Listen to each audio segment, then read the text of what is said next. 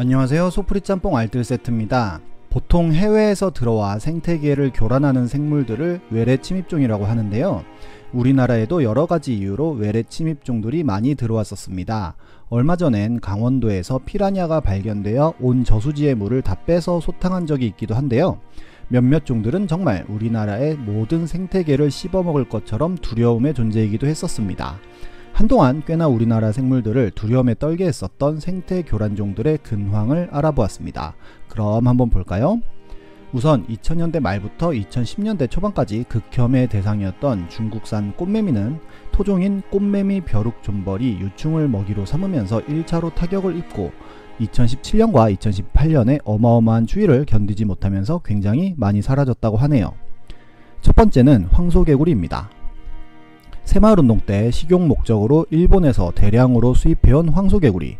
당시에야 개구리를 잡아먹긴 했지만 그래도 먹던 음식이 아니다 보니 딱히 장사가 잘 되진 않았다고 하는데요. 결국 잘 안 팔렸고 양식업자들이 사육 비용이 더 크다 보니 그냥 하천에다가 버렸다고 합니다. 그리고 이름답게 엄청난 크기의 몸집과 암컷 한 마리당 약 4만 개까지 알을 낳는 번식력 덕분에 우리나라에서 굉장히 빨리 새를 늘려갔는데요.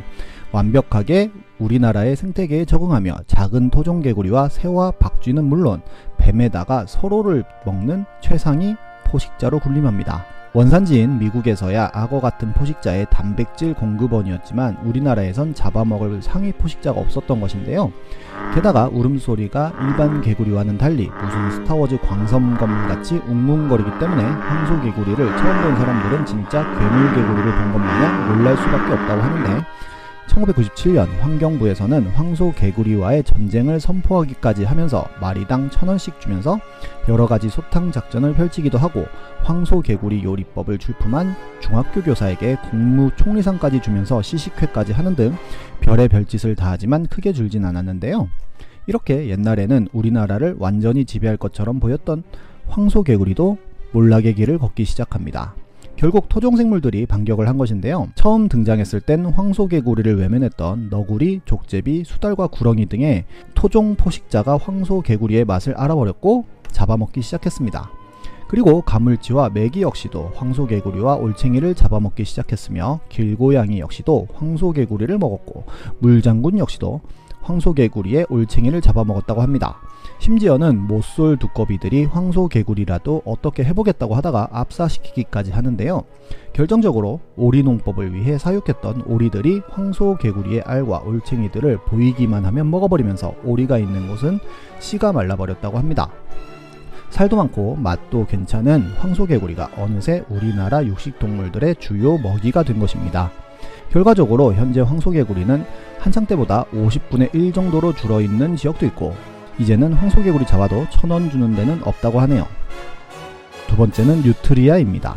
황소개구리처럼 식용 및 모피용 가축으로 1980년대쯤 들어온 뉴트리아는 역시나 황소개구리처럼 사람들이 잘 먹지 않자 사육장에서 방생을 시키거나 아예 탈출해버립니다. 뉴트리아는 습지식물의 부드러운 줄기를 먹이로 삼아서 농사에 직접적으로 피해를 주기에 농사꾼들에겐 극혐의 대상이 되었는데요. 한창 뉴트리아가 퍼질 때 남미 출신인 뉴트리아가 우리나라의 추운 날씨를 못 버틸 거라고 생각했지만 쥐의 끈질긴 생명력으로 추운 겨울을 버텨냈고 2010년 정도를 기점으로 3개월에 한 번씩 10마리씩 낳는 엄청난 번식력을 자랑하며 급속도로 세를 넓혀갑니다. 결국 지자체에서는 마리당 2만원의 현상금을 걸었고 뉴트리아 헌터들도 활동을 하기 시작하는데요. 지금도 뉴트리아에서 우리나라 최고 권위자로 알려진 전홍용 씨는 배추 농사를 뉴트리아 때문에 망치자 독학으로 뉴트리아 생태를 공부했고 혼자서 닷새 만에 153마리를 잡아내기도 하며 총 약 6천만 원의 포상금을 받았고 14년부터는 낙동강 환경청에서 뉴트리아 퇴치 반장 으로 일을 하기도 하였습니다. 그리고 서울대의 한 연구원은 뉴트리아의 항문을 봉합하여 다시 풀어주면 스트레스를 받은 뉴트리아가 새끼를 다 죽여서 없앤다는 주장을 하기도 했는데 결국 동물 단체의 반발 등으로 실행에 옮기지는 못했고 뉴트리아는 아무리 잡아도 잡아도 세를 늘려만 갔습니다. 그러다가 2017년 뉴트리아의 담즙에서 웅담 성분이 나왔다는 뉴스 보도가 나오게 되었고 사람들은 뉴트리아에 엄청난 관심을 가지게 되는데요. 평소에 관심을 가지지 않던 어민들도 뉴트리아 사냥에 나서게 되었고 웅담보도 약 한 달 후 금호강 일대에서는 거의 씨가 말라버렸고 낙동강 일대에도 사냥꾼들이 어마어마하게 몰려갔다고 합니다. 그렇게 사람들이 뉴트리아를 잡아내자 2014년엔 7,700마리씩 잡히던 뉴트리아는 지금은 거의 퇴치가 되었다고 합니다. 세 번째는 큰잎 베스입니다. 베스 역시도 황소개구리나 뉴트리아처럼 1970년대에 식용을 위하여 수입해와 양식을 했었는데요.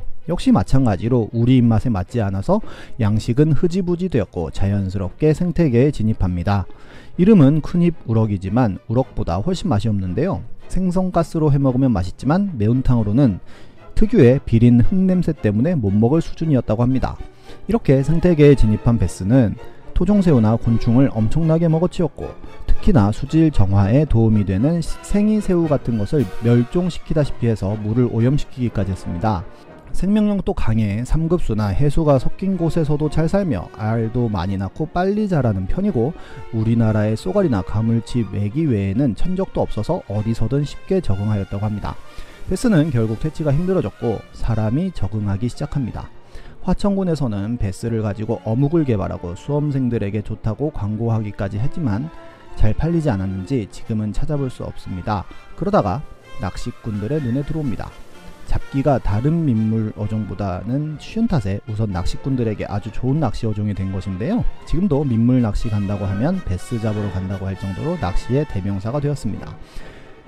배스가 많기로 유명한 안동시에서는 매년 배스 낚시 대회를 열어 지역 경제에도 이바지하고 있습니다. 그리고 배스를 화학 분해하여 바이오매스 에너지로 쓰는 사람들도 생겨났으며 퇴비로 만들어서 사용하기도 합니다. 밸리스라는 회사에서는 배스 추출물로 반려동물의 식품을 만들고 있다고 하네요. 진석기 시대라는 유튜버는 아예 배스를 가지고 국밥, 죽, 빼빼로 등의 요리법을 개발하기도 하였습니다. 결국 몇십 년 뒤에는 베스 역시도 우리 토종 생물처럼 느껴질 것 같네요. 아직 붉은귀 거북이나 매미나방, 미국가재 같은 외래종들은 지금도 많이 퍼져가고 있다고 하는데요. 이러한 교란종들도 하루빨리 잡혀 나가면 좋겠습니다. 지금까지 속풀이 짬뽕 알뜰 세트였습니다.